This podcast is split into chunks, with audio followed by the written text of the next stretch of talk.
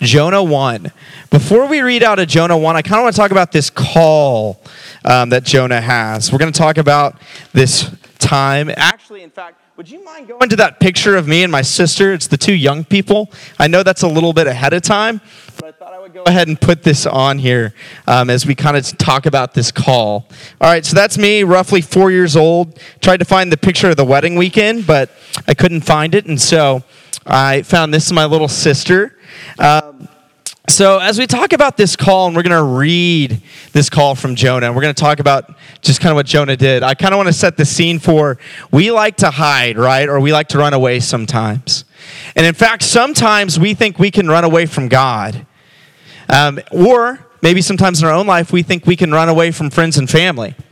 When I was roughly four years old, it's like three or four years old, I was in a wedding in uh, D.C. And one of the things that I will never forget was I like to play hide and seek when I was a little kid. And what made this weekend very memorable at four and terrified my grandparents was I played hide and seek in Washington, D.C., and I didn't tell them we were playing. So I know some of y'all have those, or might remember those hotel beds that you used to be able to hide under them. You can't anymore, probably because of people like me. But when I was four years old, I hid under the bed for like at least an hour. It was that long because my grandparents were terrified. And I didn't tell them we were playing hide and seek because I thought it'd be funny if I hid from my grandparents and didn't tell them we were playing hide and seek. Um, basically, an hour goes on. I come out from the, the hide and seek saying, Hey, I was hiding, and they were terrified and they were angry. Um, and I'll never forget that moment. And outside of that being a silly story where I hid from my grandparents, I actually did hide from my grandparents. We in our own life think, and we're going to learn through the story of Jonah, we like to think we can hide our sin from God. We like we can hide or run away from God. That if we're sneaky enough, maybe for some of us, you would say on Sunday mornings in small group you live a certain way, but at school you live a different way and you try to hide it because we think God doesn't see it, or at least if our church friends and parents don't see it, that we can get away with it. And we're going to talk about today the heart behind that. We're going to talk about the main point, if you will. Could y'all go to the main idea slide for me, real quick? We're going to talk about this. We have three different points, but the main idea we're going to talk about before we, read out of Jonah is the heart of God versus the heart of Jonah. And we're going to talk about that in three different ways. One being a point can we run from God? Jonah thinks he can. We're going to talk about that. The second point does God call us to do something, to call us to do uncomfortable things? God definitely called Jonah to do something that was uncomfortable. It's part of the reason he tried to run from God. And three, we're going to learn about how Jesus came to end our running. This is a theme of running, not just because I like track, but because Jonah tried to do that. And so, if we want to go ahead and turn in our Bibles to Jonah 1 1 through 3, I'm going to read out of it and then we're going to pray. Uh, guys, I think you've heard me say this a lot, but you might not even remember the three points that I talked about today. But if you can remember that we were in Jonah 1 1 through 3 and read that and see how God runs after us, you'll get a lot out of it. So every time I read God's word, I want us to pray because it speaks to us. And now, uh, starting in Jonah 1 1. Now the word of the Lord came to Jonah, the son of Amittai, saying, Arise, go to Nineveh, that great city, call out against it, for the evil has come before me. But Jonah rose to flee to Tarshish from the presence of the Lord. He went down to Joppa and found a ship going to Tarshish. So he paid the fare and went down into it to go with them to Tarshish away from the presence of the Lord. I'm going to pray and we're going to talk about that. God, thank you for today. Thank you that you love us. Lord, thank you for the hope that we have in the gospel. Lord, thank you for those of us who are in Christ this morning. We're going to talk about that, that we can't run from you. Lord, even if we think we can run from you because we're not in Christ, Lord, we know you are near. And we're going to talk about that this morning. Thank you for the hope that comes from Jesus. It's your son's name we pray. Amen. Now, I'm going to read part of that again, but I want us to go to the picture of that map. Because you might hear me saying, Jonah did these things, and we don't understand what's going on. So, if you knew the book of Kings, and we're going to talk about this map in a second, you would know the story of Jonah. Jonah, in fact, is in Second Kings. He's a prophet, which means kind of like a pastor, but even more authority. Jonah could say things kind of like Elijah said it wasn't going to rain, and it didn't rain. He had that authority. Jonah, the Lord used Jonah to do a lot of things in the kingdom of the north. So Jonah was known. Jonah was definitely a known figure. And God says this it says at the beginning, now the word of the Lord came to Jonah. Normally, when you hear that in the Bible, the word of the Lord came to a prophet. Normally, they go do what's right. Normally, they go on, they act on behalf of God and do the right thing. The reason I have this map up, I'm going to read it. So, see Nineveh on the far right? That's where Jonah was supposed to go. He was supposed to go there. He knew exactly where it was. And we're going to talk about why he doesn't do this. But if you look at the bottom, that's what Jonah does. When I, when I read this again, Jonah is running from what God told him to do. So I'm going to read this one more time and you can kind of follow it. So God tells Jonah to go to Nineveh, but Jonah rose to flee to Tarshish. So look where it's going on the map. Um, so he paid fare and went down to it to go away with them to Tarshish, away from the presence of the Lord. But first he went down to Joppa, found a ship to go there. So you see him going down, going down. In fact, I think some of you have heard the story of Jonah.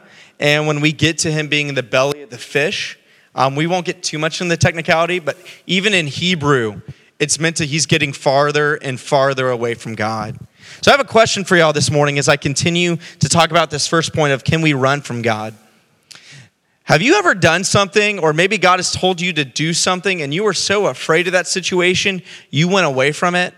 Maybe a parent, or maybe someone encouraging you in faith told you to maybe befriend someone at school, or maybe you see someone being bullied, or maybe there's, we're going to talk about mission trips. Maybe there's a trip for you to do and you're scared.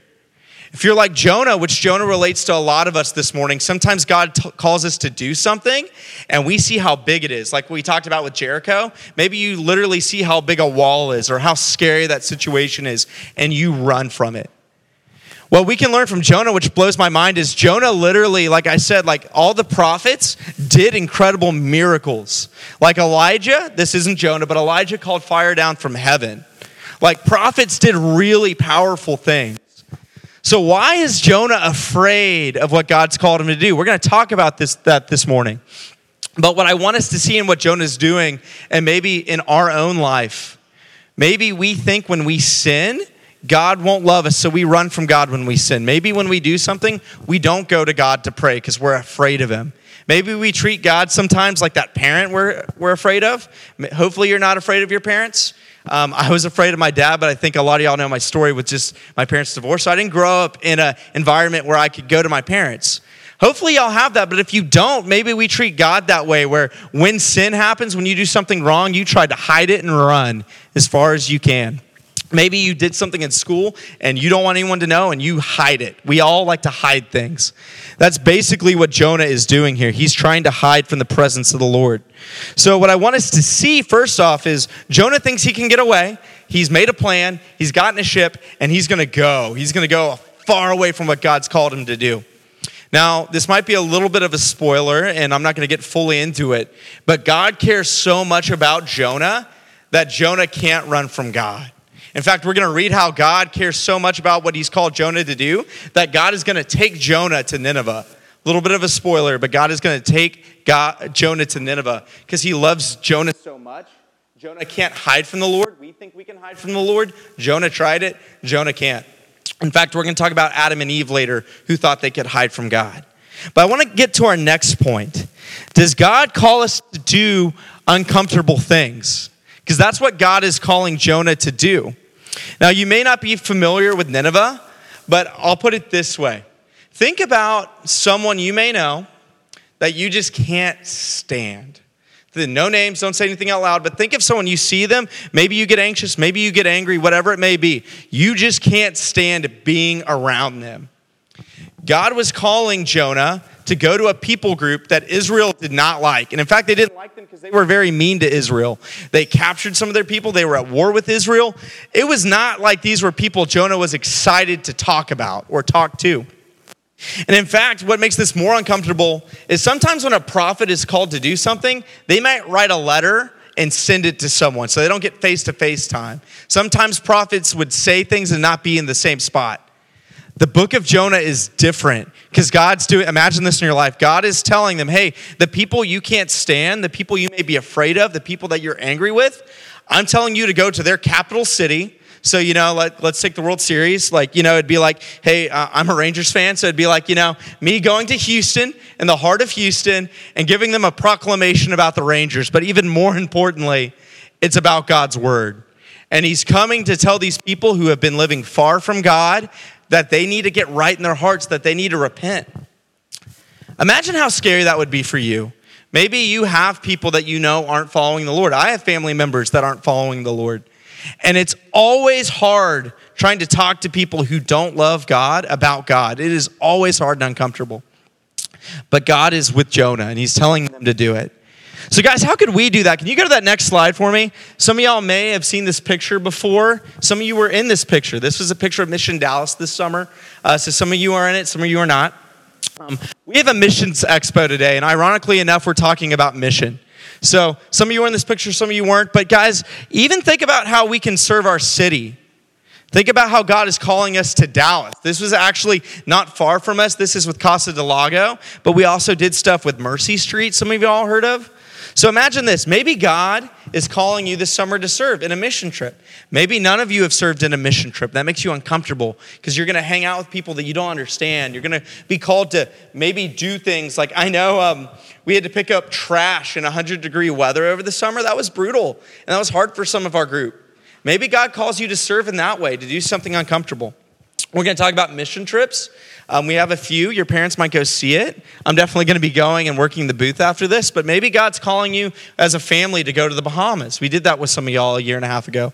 Maybe He's calling you to go to Africa or some of your siblings to go to Africa. God calls us to do things to share um, about how good He is. And can you go to that second slide for me again about does God call us to do uncomfortable things? It's a great picture, but I just kind of wanted us to visually see that. But guys, put it this way those are things that maybe God's calling us to do for a season, right? A mission trip is like a week. And it's really easy to serve for a week and then be done. Maybe God's calling you to do things in your school. Imagine um, if God was calling your family to stay in Dallas but move to West Dallas. Maybe God was calling you to move to a different school. Maybe God's calling you to befriend someone in your school that you don't know that well, and they actually don't know anyone that well. And maybe they're a little quirky. Maybe they don't have a lot of friends. Maybe God's calling you to do something long term, including befriending people who are different than you. Because that's basically what we're going to see with Jonah. God's calling him to give this message about the gospel. And as we talk about God's heart versus Jonah's heart before we get to our final point, here's what I want us to see as we keep talking. So, first off, Jonah didn't have the heart of God, though he's a prophet of God.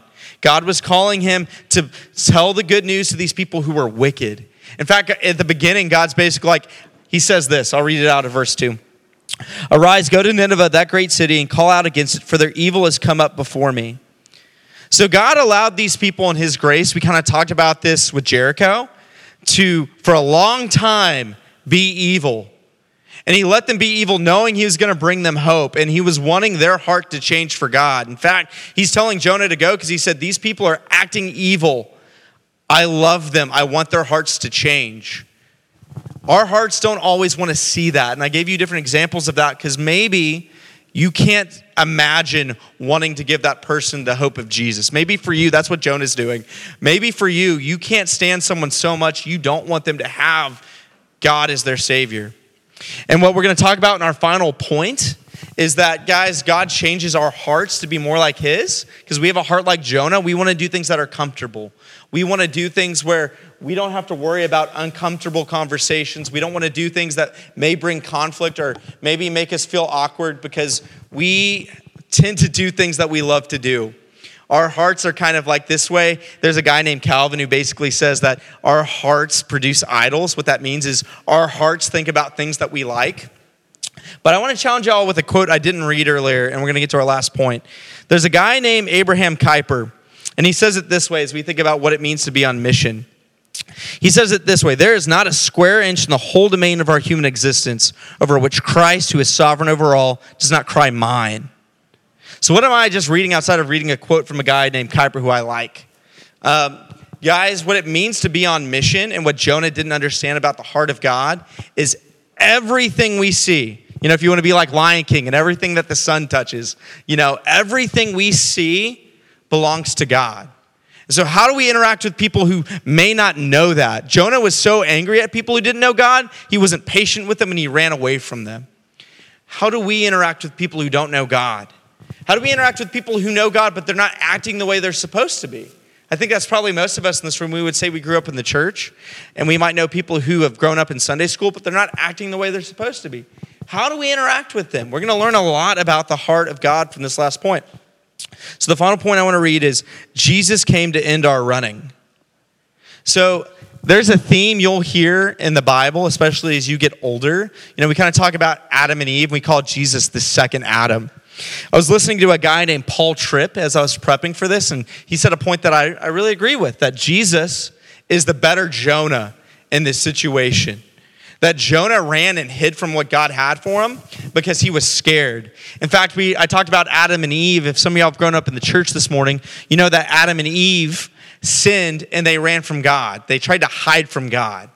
And what we learn in that story is they can't hide from God. Jonah tried to hide from God, he couldn't hide from God. But we try to run from God because of our sin. Now, Jesus being better than Jonah, the better Jonah, the better Adam, Jesus doing what we couldn't, came to a people group that couldn't stand him. You know, God's word says that we were enemies of God. He went to a people group who did not like him and rejected him. Imagine that. Imagine voluntarily signing up to go somewhere. I gave you examples, but imagine you switch schools and you switch schools and the people there didn't like you. The people didn't like you before you got there, and the people were very mean to you the whole time you were there. It's kind of what Jesus signed up for. In God's word, it says that everything was made through him and by him, and he knew that the world was going to sin. He was there when Adam and Eve sinned, and he knew that on our own, because we sin, we're going to try to run from God's presence, that we're going to try to run away from Him. But Jesus came and lived a life that was perfect because He knew we would run. He didn't run. He didn't run from the challenge set before him. And in fact, um, God's word tells us over and over again that he looked ahead to it. And it isn't that he loved it, um, because if you read in the Garden of Gethsemane, he sweated blood. He was so anxious about what was about to happen but he loved us more than he loved the uncomfortable thing. He loved us more than the thing that maybe made him anxious. He wanted us to have a relationship with God. And so Jesus died for our sins and rose from the grave, and I think we know that. I think a lot of us have grown up hearing that. But before I get to our questions, here's why that comes into play.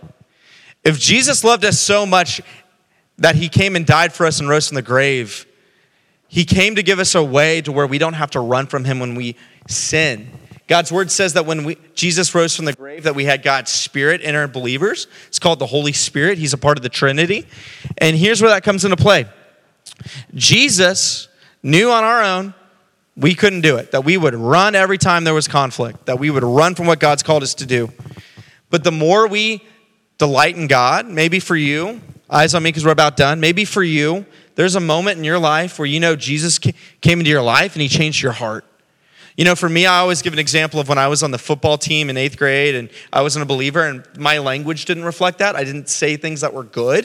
I'm not proud of that. I just, that was my vocabulary. And then God changed my heart. And I remember my friends even telling me, hey, if this is what you want to do, your life needs to reflect that. And I remember like how I was before God entered my life and how God changed my heart. And I wanted to change because I felt loved and accepted by God. Guys, that's what we're going to talk about and before we finish. If you think God has changed your heart, maybe you know a time in your life where you're like, Of course, I love God for all he's done for me. That calls us to act like Jesus in this situation. It calls us to love people who may be hard for us to love or maybe don't know the Lord. And if that doesn't make you sad that they don't know the Lord, I would challenge you to pray about that. Because Jesus did it because our sin broke his heart. It broke his heart because we were far from God and our sin made us farther from God. And the only way we could stop running from God is Jesus' death and resurrection. And so, if you believe that this morning, if you would say that God has changed your heart, I want to challenge you to pray for your friends who don't know the Lord. I want to challenge you to encourage them. Maybe invite them to something going on at the church. But I want to challenge you to go tell others about him because only hope is found in Jesus. And we're going to learn that all through Jonah. Jonah tries to run from God, God brings him to Nineveh, and God changes the heart of the people in Nineveh because God loves those who are far from him, which God's word said we all were. So I'm going to pray. I have the questions that we're going to talk about, and I'll tell you how to do that in a second. But I have some questions I want us to reflect on after this. So I'm going to pray, and then I'll break you up. God, thank you for the hope that we have in the gospel. Lord, thank you. Jesus didn't run when he could have, but Lord, he loved us more than the pain he was going to suffer. Lord, if we love you, may you change our hearts to break for those of us who don't know you. And Lord, may we know that we can't run from you. Your word says nothing can separate us, no height nor depth nor width. Nothing in this world can separate us if we are in Christ. And so, if we're not this morning, may we reflect on that. But if we are, Lord, may we desire to know you better. It's your son's name we pray. Amen.